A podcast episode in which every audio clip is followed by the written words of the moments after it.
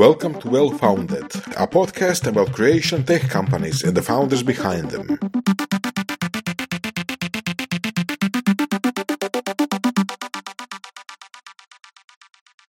A, imali smo razgovor na surovim strastima zadnji put kad smo snimili baš o tebe, Dražene, i to je bio onako općenito razgovor o mindsetu, o svemu i svačemu.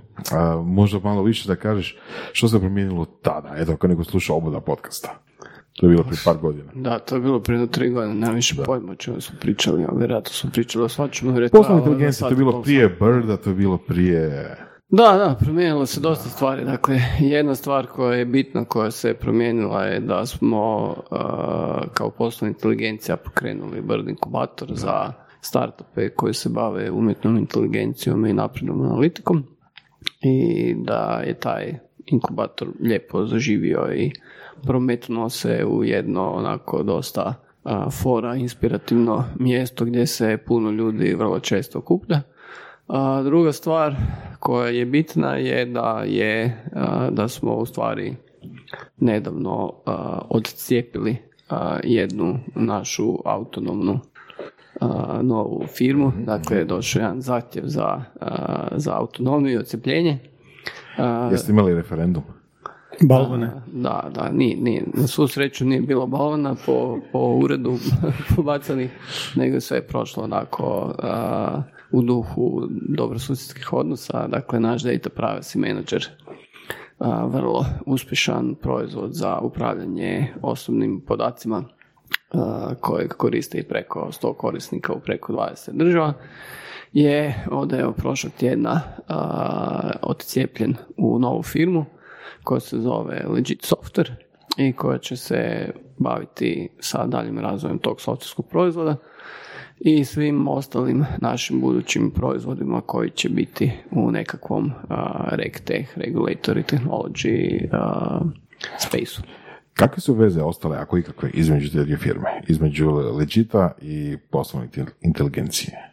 Pa je ostala u stvari jedna zanimljiva veza, a to je da će da upravo poslovna inteligencija i naše podružnice Bird Consulting u Velikoj Britaniji i u Štokholmu a sa Legit softverom potpisuju partnerske ugovore jer će biti reseller implementatori.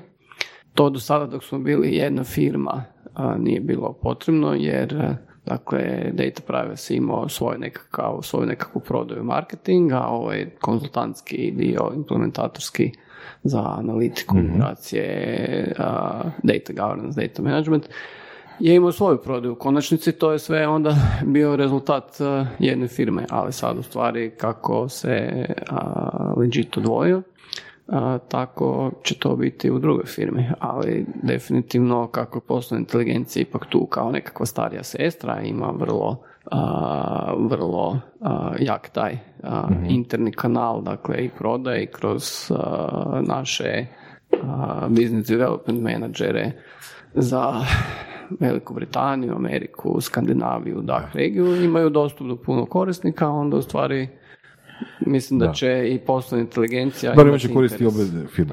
A ono što sam mislio reći je, ok, znači imali ste razlog za odvajanje sigurno. Da, da. A to je? A, pa razlog je taj što u stvari smo mi imali u, u istoj firmi i... Različite proizvode. Da, dakle, odnosno poslovna inteligencija je primarno firma koja se bavi uslugama implementacije, dakle services company, a Data Privacy Manager je software company, dakle bavi se razvojem softvera. I u principu ono što je nekakav sljedeći korak u razvoju Legita je investicija i ono, s obzirom da smo mi tu nekakvu našu startup fazu prošli i da je u Legitu sad nekakvih 30 ljudi i da se mi sad već vodimo kao nekakav scale-up. Ono što planiramo tijekom ove godine napraviti je osigurati A seriju investicije gdje bismo dobili na taj način jednog strateškog partnera koji bi nam pomogao da sam proizvod i pristup tržištu skaliramo puno brže. E, šta je bio trigger ono? Kak, kak, ono, zašto baš danas? Zašto ne prošle godine? Zašto ne sljedeće? Ono? Šta je ono baš ta stvar koja je rekla je 31. čovjek i jedan previše? Ono? Pa ne, ovako, dakle, mi između ostalog smo korisnici EU fondova za razvoj funkcionalnosti koje koristimo, koje su bazirane također na umjetnoj inteligenciji i strojnom učenju koje ugrađujemo u Data Privacy Manager. Dakle, to je prvenstveno u području Data Discovery, dakle automatskog otkrivanja osobnih podataka u strukturiranim, nestrukturiranim izvorima. I drugo područje u kojem to radimo je entity linking, dakle prepoznavanje istog entity, odnosno iste osobe u različitim podacima koji dolaze iz različitih sustava. E sad, kako smo mi taj ugovor imali potpisan sa dva partnera, jedan je Ministarstvo gospodarstva, a drugi je HAMAG, a isto tako su imali podugovorača koje je Fakultet elektrotehnike i računarstva iz Zagreba, onda smo u stvari odlučili da to bude napravljeno u trenutku kada u tom projektu FAIR završi svoj dio istraživanja, tako da imamo čistu situaciju u kojoj možemo dakle i ljude i rezultate projekta i intellectual property koji su vezani za DPM prebaciti novu firmu. I naravno, taj cijeli proces je krenuo prije godinu dana, kada smo mi poslali dopis Hamagu i Ministarstvu gospodarstva što bismo mi htjeli napraviti. Onda su oni nama odgovorili potvrdno, pa smo onda mi odredili neki datum, pa smo onda morali napraviti bilancu razdvajanja, pa je ta bilanca razdvajanja morala proći a, nezavisnu reviziju, pa smo onda to prijavili na trgovački sud, pa su oni rekli da je to ok, pa onda moralo proći 30 dana da, da, se vidimo da li će se neko žaliti na to. I kada je prošlo tih 30 dana, onda smo mi predali sve dokumente, onda je sedmi dan od toga sutkinja to potpisala i to je stvari rođeno. I niti godinu dana nakon toga. Pa da, evo tako. A u biti inače, inače nekakav naš inicijalni plan je bio kao ok, ajde sad ne znam, taj projekt traje do 8. mjeseca 2023. pa ćemo onda kad završi projekt.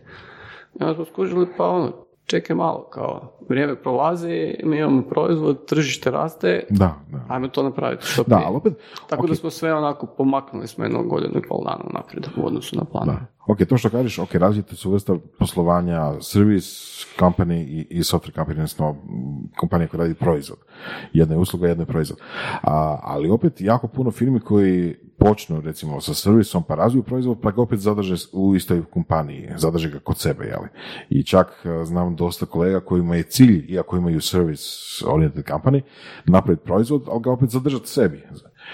Jeli. Ne raditi spin-off, ne raditi posebnu firmu. Jel to baš tako različito da je zahtijevalo u vašem slučaju totalni Pa nije stvar različitosti. Stvar je, stvar je u tome da nekakav investitor, nekakav VC fond koji će investirati u softversku kompaniju koja je puno potencijalno skalabilnija nego servisna kompanija, njega ovaj dio poslovne inteligencije ne zanima.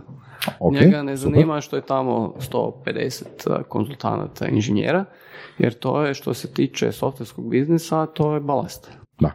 Tako da, ono, i nema šanse da bi a, neko ko od tih visi fondova, kad bi mi sad došli i rekli, e da, mi smo sad poslovna inteligencija i nas je tu 200, ali nama treba to samo za ovo, a ovo ostalo je tu tek tako. Ono, to je sve, Super. to je svima walk away.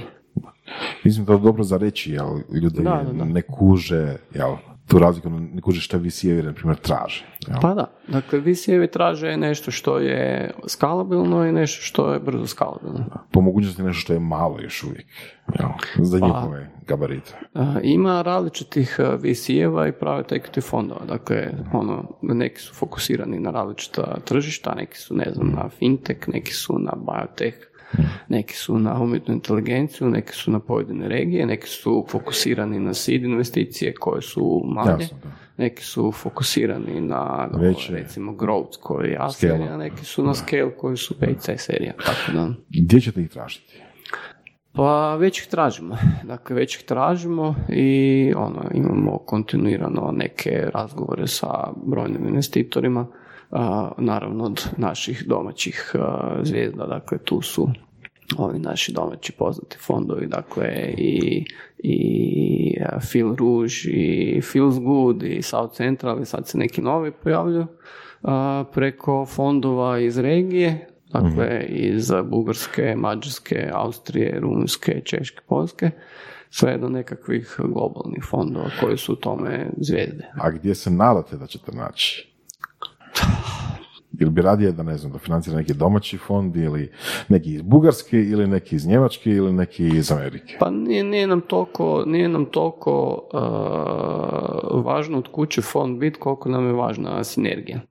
Jer u principu ono što takav partner, investitor donosi sa sobom, on donosi sa sobom i nekakav ekosustav i nekakve kontakte i nekakve potencijalne korisnike.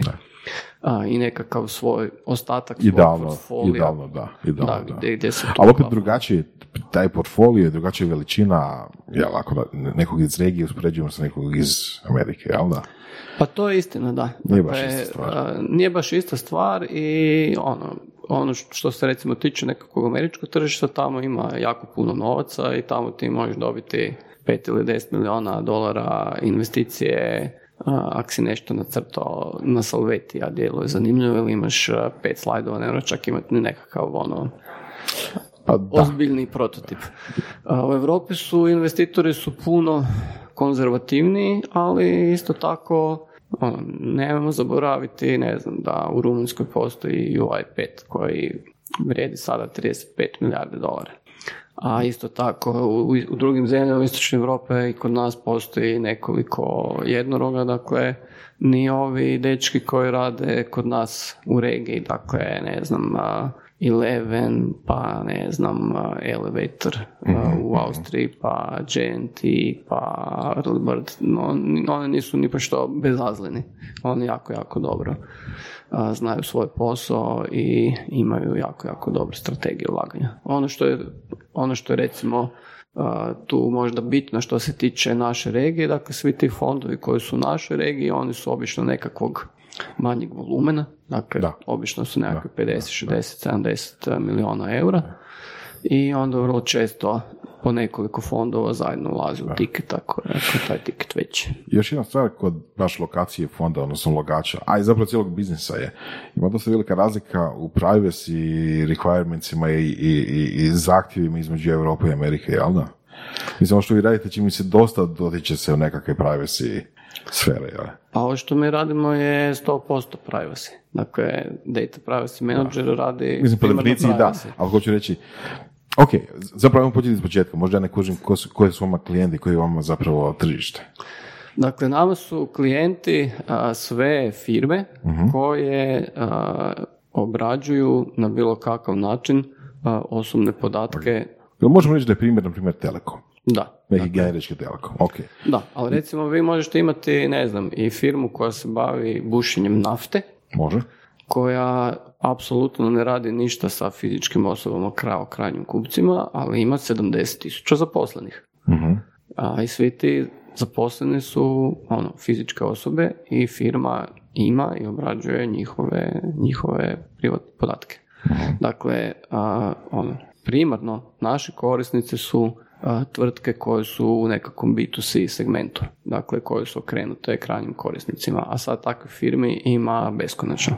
Dakle, nekakve industrije koje su nama interesantne su telekom, bankarstvo, osiguranje, a, turizam, a, retail, fast moving consumer goods, sportski klubovi, gradovi, a, fakulteti. Da, mislim da je tu pitanje više da li ti je geografsko tržište ono Europa, koja strahovito puno radi da taj privacy bude zaštićen, ili Amerika gdje je a, privacy se više gleda kao paket koji ćeš onda zapakirati i prodat nekome jer je ono biznis u Americi drugačiji. Pa ovak, dakle, nama je tržište doslovno cijeli svijet, jer praktički ti u skoro a, svakoj državi već sada imaš nekakvu privacy regulativu. GDPR je bio prvi, a ovi ostali su svi više manje na neki način kopije tog GDPR-a sa nekim uglavnom manjim, manjim izmjenama. Ono što je tu sad zanimljivo je da u stvari da nekoliko najvećih i vodećih firmi u tom području su iz Amerike i naši konkurenti. I zašto su oni vodeći? Zato što su 2016. kad je to sve počinjalo se pripremati su nanjušili da će, da će to biti dobro tržište. A, to su lijepo nacrtale na salveti. Da, da. Digle su ono, inicijalne investicije u Americi i tu su završile ipak jedan korak ispred nas. Da, jel te možda strah, sad se sjećam ovoga kad je prije x godina kad je to već bilo, a Modo koji je radio ono insurance ovoga, ove se razno razne IoT i neke nove modele i bila je ona Cambridge Analytica, mislim da, da, se zvala. I ono, jedan dan priča meni ovoga, Gorjan sjedio na WC-u, lista vijesti, doslovce tim riječima i kaže ono, vijest je ono 500 milijuna dolara digla Cambridge Analytica iz Amerike i sad se selo u Europu ovoga, pokušava im otet klijente, a oni naravno nemaju ni blizu 500 milijuna. Ono, da, da, da te strah takvih scenarija? Koliko se uopće ono, može čovjek boriti ono, kad ti Softbank uloži 500 milijuna, kao što u ovom slučaju to bilo? Ne? Pa nema me šta biti strah i to nije scenarij, to je stvarnost. Dakle, naš glavni konkurent se zove OneTrust i oni su digli već tri serije investicije, ukupno 920 milijuna dolara. I valuirani su bili lani kad su dizali zadnju tu seriju na 5,3 milijarde, sad vjerojatno vrijede oko 7 milijarde dolara. Dakle, to je, ono, sa, sa naše strane to je realnost i to je prilika. Ali to je zapravo slično svima, mislim, bez obzira koje industriju, koja vrsta startupa, Čak i u puno slučajeva je dobro ako si u nekoj industriji gdje ima dokazanih ono, biznis modela, dokazanih firmi koji rade po, po tom biznis modelu, jer onda čak lakše ćeš skupiti investiciju. Jel? Ako reći nešto što je posve ono, divlje i nikad viđeno, investitori nemaju s njima usporediti, nemaju, nemaju benchmarka za reći jesi ti dobar ili nisi. Pa da, ali mislim, data privacy je jako lijepo tržište. Prvo zbog toga što svi to trebaju, i drugo, zbog toga što je još u nekakvim svojim ranim fazama. Dakle, cijelo to tržište lani bilo nekakvih 1,7 milijardi dolara i raste po stopi 40%. 2029.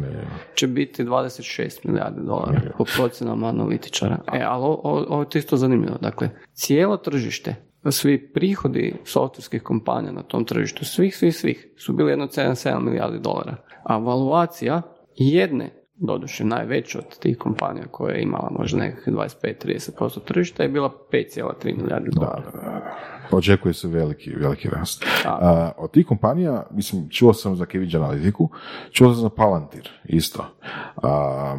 I oba dva slučaja ne po dobrim stvarima. Oba dva slučaja to je bilo opet nekakvi, a nećemo reći skandali. Ali, Ajmo reći skandali. ali zašto, zašto ne bi rekao skandali? Zato što, nažalost, to je postao neki uobičajeni biznis model. Znači, ok, čak nije nešto skandalozno da sad, ne znam, neka kompanija skuplja informacije o korisnicima, radi korelaciju, kao što se spomenuo, traži entiteta koji su isti u svim tim transakcijama, jel da ih može nekako ono, prepoznati i raditi s njima i onda to, ne znam, zapakira za bilo koje svrhe, od reklame do, ne znam, politike. Zato kažem, ono, nažalost, da, to bi trebalo možda biti malo više skandaloznije, ali to je postalo stvarno uobičajeno. Da li ste vi, onda, da li, da li, da li je vaš software na tom tagu, mislim, na tako nekako model funkcionira, znači, korelirati informacije od klijenata, pa ih e, e, pa analizirane informacije, odnosno zaključke iz tih informacija prodajete dalje ili kako bi lakše to bilo evo, evo, sad, sad ću vam sve lijepo objasniti. Ajde nam objasni lijepo. Dakle, postoji ta regulativa u Europi mala, koja se zove GDPR i koja ima 94 članka i koja u stvari propisuje kompanijama kako one trebaju postupati prema osobnim podacima data subjekata koje obrađuju i isto definira koja sve prava ti data subjekti imaju. I sad ta direktiva propisuje svašta nešto. Dakle, propisuje da ti moraš imati nešto što se zove evidencija procesiranja podataka ili record of processing activities. A, definira da ti za svaku, za, za svaku takvu procesnu aktivnost prije nego što je započneš a, trebaš odraditi nešto što se zove Data Privacy Impact Assessment. U tome trebaš identificirati sve rizike koje se potencijalno mogu desiti sa tim osobnim podacima koje obrađuješ. Moraš također a, identificirati neke treće osobe, procesore koje su uključene u to, sustave koji su uključeni u to i imati kompletnu evidenciju toga da bi bio compliant. Isto tako, svako procesiranje mora imati nekakvu svrhu. Dakle, ja ne mogu sad uzeti tvoje podatke u, u ne znam, poslovnoj inteligenciji ili legitu i obrađivati ih na sto mogućih načina, nego postoje šest legalnih i zakonskih osnova i sedma koja se zove privola, odnosno konsent, gdje u stvari ti meni potvrđuješ da ja mogu tvoje podatke koristiti za točno definiranu obradu. Dakle, ti ćeš meni reći, ok, smiješ mi slati newsletter sa reklamnim materijalima za tvoje proizvode i usluge, ali ja te sa tim tom privolom ne smijem nazvati, niti ti smijem poslati SMS. Ajmo. Nego za drugi kanal i drugu svrhu moraš imati drugu privolu. Ajmo primjer i onda možda kako u vaš software ulazi u to. Recimo konzum.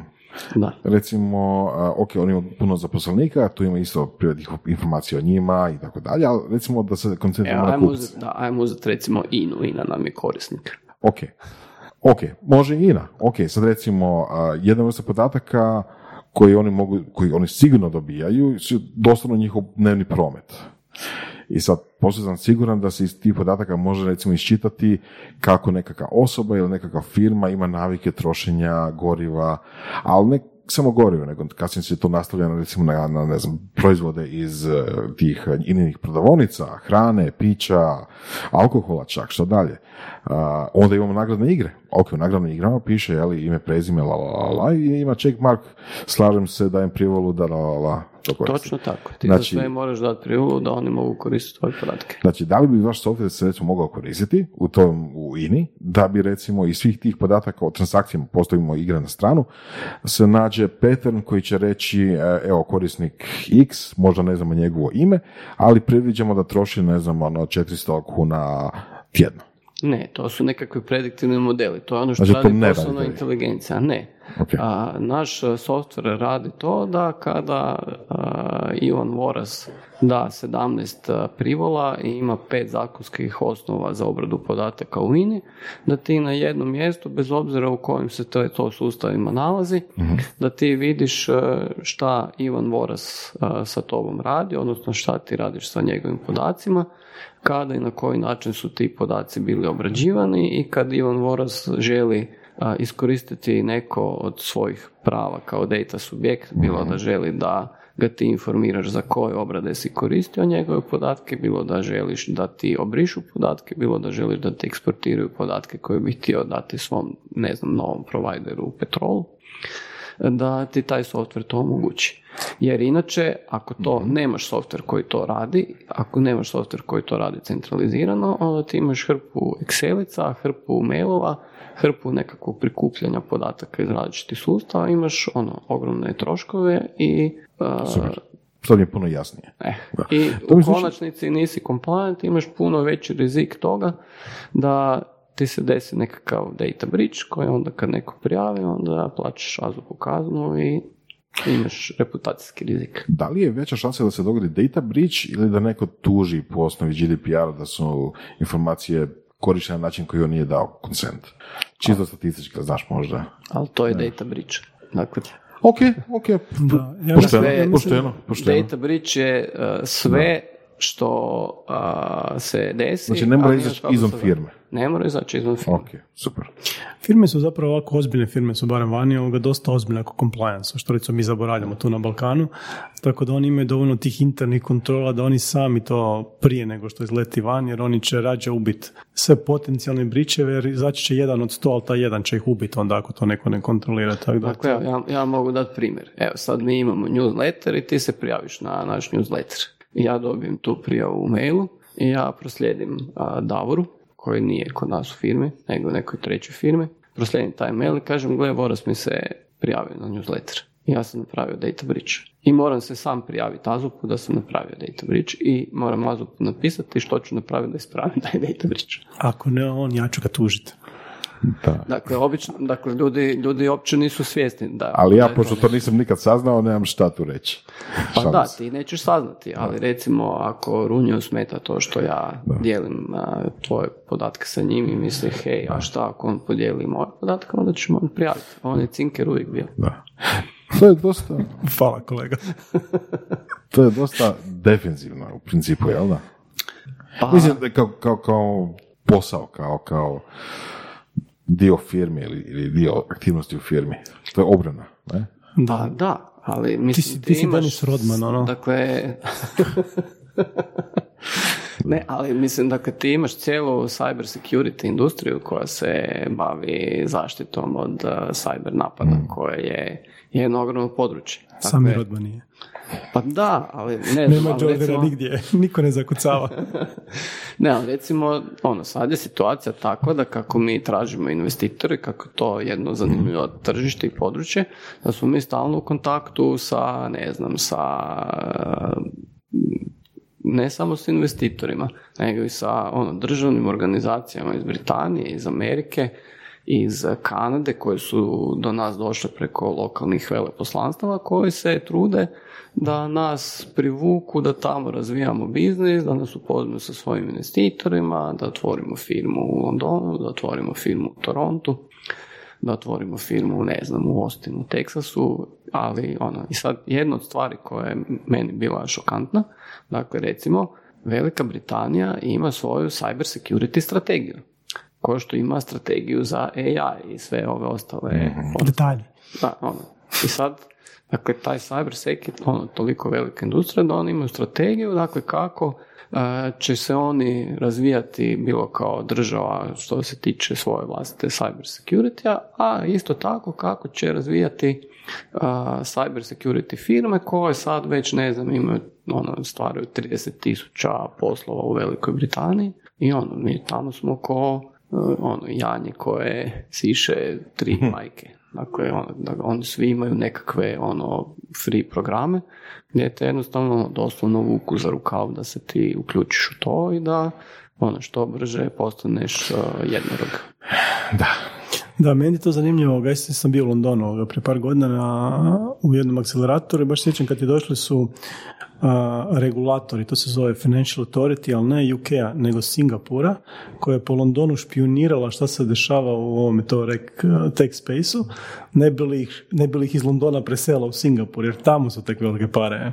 Znači oni doslovce hode, razgovaraju sa svakim i pokušavaju shvatiti da li možda neko radi neki ono, rek tech to nije seksi, to neće nikad izaći u novinama, ali to su zapravo jako velike pare ovoga, se vrte u tome, pogotovo u ozbiljnim državama. Mm. Da, i u biti ono, dakle ono što ti se isto sad dešava, dakle recimo nekakvi naši konkurenti tipa One Trusta i, i, i Kolibre, oni se svi pozicioniraju, dakle šire u nekakav governance space, pa sad imaš tu tih fancy švensi skraćenica ESG, Environment, Social Governance, pa imaš GRC, Government, Risk and Compliance. A u biti ono što je nekakva naša vizija da baš budemo taj regulator i tehnologija, odnosno RegTech, što je ono tržište, tržište budućnosti. Tako da. A, da li se taj proizvod razvili za vlastite potrebe? Kako je njegov povijest bila? Pa njegova povijest je bila takva da smo mi u stvari isto kao mnoge hrvatske servise iz tvrtke zaključili ok, ajde idemo a, iz stvari u kojima smo dobri, idemo ih produktivizirati i na taj način... Ono, znači baš namjerno kao baš proizvod da, za van. Da, da, da. da. I u principu ono, nekakva ideja je bila ok, mi imamo naš odjel inovacije i razvoja, kada nekakav proizvod zaživi dovoljno da postane dovoljno samostalan, postaće dovoljno samostalni odjel, i kada zaživi dovoljno da postane samostalna firma, postaće samostalna firma. I evo sad prvi trenutak da radimo takav spin-off, a u biti proizvod smo lansirali, dakle GDPR je došao na snagu u petom mjesecu 2018. A mi smo ga lansirali na Black Friday 2017. I to smo napravili nešto što ja mislim do tada niko nije napravio da smo dali Black Friday cijenu za naručivanje za i softvera i u principu imali smo ja, ja mislim jedno tri firme koje su već tada naši prvi korisnici koji su rekli evo uzimamo. Domaći koliko pa, sorry, koliko ste para potrošili na, na, na razvoj ukupno? Koliko ste im zapravo investirali kao servisna firma u pa u proizvod? Jer to se sigurno nije odmah vratilo, to je ono i nije, dugo nije se odmah vratilo, nije se odmah vratilo, u stvari recimo ta 2018. je bila dobra zato što je bilo puno ono, firmi koje su htjele biti GDPR compliant, koje su uložile u software. Onda 2019. je sve stalo, jer su svi vidjeli da ne dolaze kazne, svi su se plašili tih kazni i onda 2020. se to počelo polako okretati. Tako da, recimo 2019. smo bili dosta u minusu, ali u 2018. smo već bili u plusu, 2020. smo bili blizu nula, a 2021. smo ponovo bili u plusu, tako da u konačnici recimo, ne znam, ne, nekakav, kad podvučeš crtu, nešto što je nekakvo ulaganje poslovne inteligencije je bilo oko 2 milijuna kuna. Što nije malo, je? Pa nije malo, ali ono, sa druge strane, ne znam, poslovna inteligencija je prošle godine imala 75 milijuna kuna prihoda, tako da je to u nekakvim našim ono, ukupnim prihodima nije sad nešto što mi ne bismo mogli uh, otrpiti. Tako da... Mogu se si Bentley kupiti? Pa, mogu sam. A neki, neki jeftini model. A šta to košta? Ono, valjda ima neki ono za džibere, ono za dva. Da. Na češke tablice, to čujem da je jeftinije. Pa da, mogu, sam kupiti Bentley, mogu sam kupiti možda neke bicikle, tako, ali eto. Ali to je nekakav... Dva bicikla, Da, da. Bar dva. da. Zavisi ako je Rimče, onda možda jedan. Pa da, možda ne veru bi mogu kupiti. U obliku bicikla. Da. Neku maketicu, barem. A, ovo što si rekao, znači dva milijuna cca jeli, za razvoj i onda imate proizvod i onda, i onda se scale up, imate klijenta, naravno imate i prometa i svega. To je nekako možda čak najidealniji put za startup u ovim područjima, jel da? Pa ne znam, mislim da je najidealni put za startup da imaš fantastičan proizvod i da odmah dobiješ od nekog super investitora. Da, trebaš do proizvoda. A što ću reći? Znači vi ste razvili proizvod unutar matične firme koja već imala svoje poslovanje da, mimo njega. Da, da. I te financije su uh, pomogli razvoju proizvoda. Ali sada neko dođe sad, evo, sa idejom na Salveti, sa istom tom idejom, jel? Mm-hmm. Ne bi, bi, ne bi, ne, bi, ne prošao uopće. ne, ne bi prošao uopće. Dakle, bi trebalo može proći par godina za razvoj. Da, to može proći u Singapuru, to može proći u Americi, ali ovdje kod nas to ne prolazi. Da. A mislim, idealno je što prije imati nešto što je, što je komercijalno. Dakle, on sad, dakle, ovo što mi pričamo sa investitorima, uh, dakle, čarobna riječ je ARR, Annual Recurring Revenue. I to je to. Dakle, više uopće, ako ti radiš nešto što nije cloud native i SaaS, ono, možeš, ako si radio nešto tako, možeš ono, sve poderati, baciti krenuti raditi nešto što je cloud native SaaS. Mm. Tako da uh, u principu moraš biti brz, moraš uh, imati viziju, moraš znati to uh, na ispravan način komunicirati tu viziju, moraš biti u stanju prenijeti, prenijeti investitorima. Mislim, mi smo sad u relativno dobrom položaju zato što ono, imaš tim od 30 ljudi, imaš da. 100 korisnika, imaš nekakav traction i sve se to napravio na tržištu koje je Bogu iza nogu i gdje su ti konkurenti bili velike američke firme sa puno novaca. I imamo baš neke stvari koje su ono USPs, koje su bazirane na tim algoritmima koje smo razvili u ovom projektu. Mm. I, ono, i stvarno ono, vrlo je zabavno. Ma jedan. Možeš imati pitanje raspodjela klijenata geografska. Jer opet među tako startup founderima kruže razni, jeli, recimo ili teorije ili nekakve možda čak, ja bih rekao, brojalice, jeli. Jedna od njih je da se uvijek prodaje južno, jel? Da, da, ono, Britanci prodaju ostatku Europe, da, znaš, ono, da Njemci prodaju opet južnije, Austrijanci nama prodaju, mi prodajemo, jel, Bosni i Grčkoj i tako. Je li to u tom slučaju bilo tako? Pa to je možda recimo bilo prije tako u slučaju nekakvih usluga. Dakle, mi kao poslovna inteligencija, ono, ok, dakle, imamo uh, brand koji se zove Bird, dakle Bird Consulting, Bird Nordics, to je nekakav naš brand koji koristimo na zapadu jer nema smisla da ljudima ono, lomimo jezike sa poslovnom inteligencijom ali nije nam nikakav problem ono, dobiti korisnike i raditi sa korisnicima u Velikoj Britaniji ili Nizozemskoj ili Skandinaviji Americi. Što se tiče data privacy menadžera, većina korisnika nam je iz regije još uvijek, s time da recimo pola je Hrvatska, možda 30% ostatak regije i 20% su korisnici iz Europske unije. Imamo jednog velikog korisnika iz Amerike, zove se West Pharmaceuticals, oni to koriste za sve svoje podružnice u Europi, oni su inače farma, farma kompanija. Cool. Ali zaradim čak pitanje novo za Bird. Ali opet to Bird prodaje pod uh, brandom koji je koji je firma u Londonu, jel da? Da, u Londonu i Štokholmu i Austriji. Dakle, recimo, evo, sad, sad smo pokrenuli smo na... Da li bi imali isti impact da ste, da ste deo? Evo. Pa u principu mislim da ne bismo, jer ono, dakle, na svakom tržištu ljudi vole imati osobu koja je lokalna i sa kojom mogu razgovarati na svom jeziku koji će im uvijek biti, biti dostupno ali eh, evo, sad baš danas smo poslali pozive za jedan webinar a, koji se zove Data Governance uh, Implementation Tips and Tricks a, koji ćemo raditi na Bright Talku i to je u stvari prvi webinar u nekakvoj seriji webinara koji ćemo raditi jednom mjesečno koji će biti kao nekakvi Bird Data Talks. I u principu ja ću biti moderator na tom webinaru, a moja dva sugovornika će biti a, jedan kolega koji živi u Singapuru, zove se Pedro Uria Resio. Čisto singapursko ime? Da, inače, inače španjolske, ali čovjek je godinama radio u McKinsey, u Azijate i sada radi u True Digitalu i ono, član je Forbes Technology Council, dakle mm, on je mm. top, top stručnjak u tom području. Drugi sugovornik je jedan kolega koji se zove Viktor uh, Murineanu, a on je Chief Information Security Officer u Chelsea Football Club.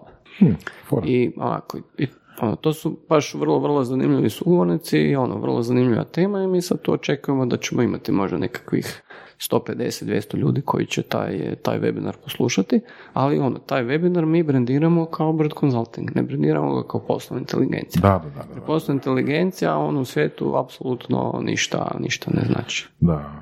I ono što je ono, vrlo moguće, dakle da će možda kroz godinu ili dvije uopće to ime poslovna inteligencija i taj naš brand koji imamo ovdje potpuno iščeznuti i mi ćemo biti Bird i to je to ko što je inkubator, ko što je consulting kao što je naša akademija za pripravnike. Na, koliko je teže danas recimo uspjeti iz Hrvatske ili lakše u odnosu na prije? Mislim, ti ste već sveta godina ono, u industriji, znaš koliko je se prije bilo teško probiti u Londonu kad dođeš iz Hrvatske, koliko je to danas? Da li to se promijenilo jako? Sad je puno lakše. Puno lakše je iz dva razloga. Prvo zato što su svi navikli da sve bude remote, I drugo, zato što je užasna, užasan manjak kvalitetnih stručnjaka i kadrova. Tako da ja mislim da posla ima otprilike pet puta više nego što ima uopće kandidata za taj posao napraviti. Evo, sad Dobro, baš... Drugo je zaposlenici, a drugo je baš ono biznis i startup i partneri. Ili to možda isto? Bilo što. Bilo, što. Dakle, ne znam, evo, mi sad ja, za, ono, trebali bi početi jedan projekt za jednog korisnika u Britaniji, gdje imamo ovaj dio prikupljanja podataka i ono data lake i ono, mhm. data warehouse, ali on u stvari trebaju iznad toga nekakvu aplikaciju koja nije samo izvještajna, nego je isto tako ono, imaš, baš treba imati aplikaciju da možeš odabrati nešto, usporediti, kreirati nekakve liste. Mhm. također napraviti nekakve unose i ono, kako mi nemamo naših slobodnih e, resursa za takvu aplikaciju, koja ono, procjena za to je nekakvih 300 čovjek dana, a mi ono, ne možemo naći. Uh, ono, nekako ćemo se snaći, kao što se uvijek snađemo, ali ono, ti, ono, ne možeš sad ti doći, ne znam, prvom partneru pokucati i reći, gled, treba mi tim od ono, dva frontenda, dva backenda, jedan UX i nemaš šanse. Niko nije slobodan svi rade. Koliko to utječe sad na, na, i na plaće i na troškove poslovanja i uopće koliko je teže da sad pokrenuti firmu u odnosu na prije kad su to možda bile manje plaće? Kako to sa brzinom sve skupa ona ide? Dakle, recimo ti ono, u Zagrebu imaš hrpu tih malih firmi koje se bave web razvojem, koje su možda 4, 6, 8, 10 ljudi ili čak ono, ne znam, i data science i tome i ono, to je prst u nos ti ono, sjediš, posao ti dolazi sam i ono, ti samo trebaš biti ono, dovoljno dobro da to, da to odradiš, tako da uopće nije ono, baš evo jedan kolega iz jedne druge firme, ne, neki dan se našli pa je pričao, ja rekao, imao je ono par tih dečki koji su bili freelanceri, koji su htjeli raditi s njima, on ih je poslije rekao, gled, dajte napravite firmu. Ono, ja neću s vama raditi uh, preko paušala, jer ono, to je nezakonito, ali ono, napravite firmu, ono, postoje legit, ostat će vam, ono, svakome će vam ostati na kraju godine profita, ono, 12% i čao čao. Da, da. Tako da, i još kad osnuješ firmu, onda još dobiješ i te neke poticaje, tako da, ono, puno, ono, napravljena je dosta velika transformacija iz tog, tog freelancerstva u te manje firme koje rade fantastičan posao u svom području. da. I sad je samo pitanje ko će od nas većih imati veći taj ekosustav firmi koji, koji, koji vuče. Kao oko sebe. Da, da, da. Pa zapravo tako i vani. Tako i vani. Velike firme okupljaju oko sebe mali. Točno tako. Dakle, ta, tako funkcionira, ne znam, njemačka autoindustrija. Da. A ovo je sad- Gomilu malih, ono, ovaj radi retrovizor i to je to. Lijevi. Da, Da, da. I tako, tako je tu. Tako da, Super. Jel misliš da će se plaće izjednačiti ovoga na zapadu i kod nas i na istoku? Ne? Ono sad sa remote workom, sad sa tim ono disperzijom tih ono hrpe malih otoka svi rade ono remote, ono ti vidi, da li vidiš da to ono da, da tim tempom koji to sve skupa raste sad kod nas, a na istoku raste još više, ovoga, da li će to jednostavno Pa dosta približavat će se, približavat će se, jer šta, dakle, ono, na zapadu ti postojite nekakav standard koliko košta konzultant dan ili developer dan a, pojedinog developera i ono, u puno država ono, čak su to i nekakvi podaci koje ti imaš na webu i prilično javno, dakle ovo što su radili dečki iz a, The Guardiana, dakle ti već odavno imaš, ne znam, nekakav UK Jobs website na kojem ono što god upišeš dobiješ ono po seniority koja je nekakva prosječna plaća i ono koji su nekakve prosječne cijene čovjek dana. Ali Ali, mis- šta, u čemu je razlika? Dakle, razlika u tome što se a, u Hrvatskoj pametan ne cijeni. A, Ma i nigdje se ne cijeni, ajde budemo realni. drugdje se cijeni. Ako se i ne cijeni, bar znaš da moraš kupiti tu pamet ako hoćeš To da, da, ti nešto to, bude e, ja bih rekao prije to, ja bih rekao prije to, da znaš da postoji cijena. A, ali ono, dakle, u, u Hrvatskoj, ono, dakle, mi sad, nema šanse da mi radimo ni približno po takvim cijenama po kojima radimo, ne znam, u Britaniji ili Skandinaviji ili, ili a, Americi. Ali to je pitanje standarda. Mislim da to pitanje da li će se iznaći cijene zapravo samo ovisi o standardu. Ali Ali imaš recimo Meksiko i Ameriku. Znači, pređeš granicu prema Meksiku, plaće idu ono 2x dolje ono za 100 metara. E, sad su Pa da. granice pređene. E, ali ima u čemu je internet. stvar? U čemu je stvar? Dakle, mi još uvijek ne možemo u Velikoj Britaniji raditi po, po britanskim cijenama, nego radimo po cijenama koje su ono, 20-30% manje, zato što su to klijenti koji kažu, ok, mi ćemo uzeti tu uslugu od vas, uh, zato što ste nam, kvalitetu ste nam super, a cijenom ste nam povoljni. Dakle, još uvijek uh, je plaća, odnosno taj fee koji mi možemo zaraditi, u odnosu na britanskog poslodavca je 20 ili 30% manji, onda još tu dodaš ove naše poreze, tako da taj nekakva manja razlika u plaći će ipak ostati, ali opet troškovi života kod nas su bitno manji, kvaliteta života je bitno veća, tako da ono, zaista evo, mi imamo puno ljudi, ne znam, koji su magistrirali na Oxfordu, koji su se vratili, rade kod nas, koji su radili ono u Irskama, a isto tako imamo ono dosta ljudi iz Srbije i Crne Gore koji su se stvari preselili, koji rade u Hrvatskoj. Da. Tako da stvaramo ne samo mi, nego i brojne druge hrvatske tvrtke stvaramo baš jedan kvalitetan ekosustav. Da. Čiteljima zahvalio bi se našim voditeljima Ivanu i Davoru i puno vas pozdravljamo mi iz poslovne inteligencije i legit softvera. I baš si došao.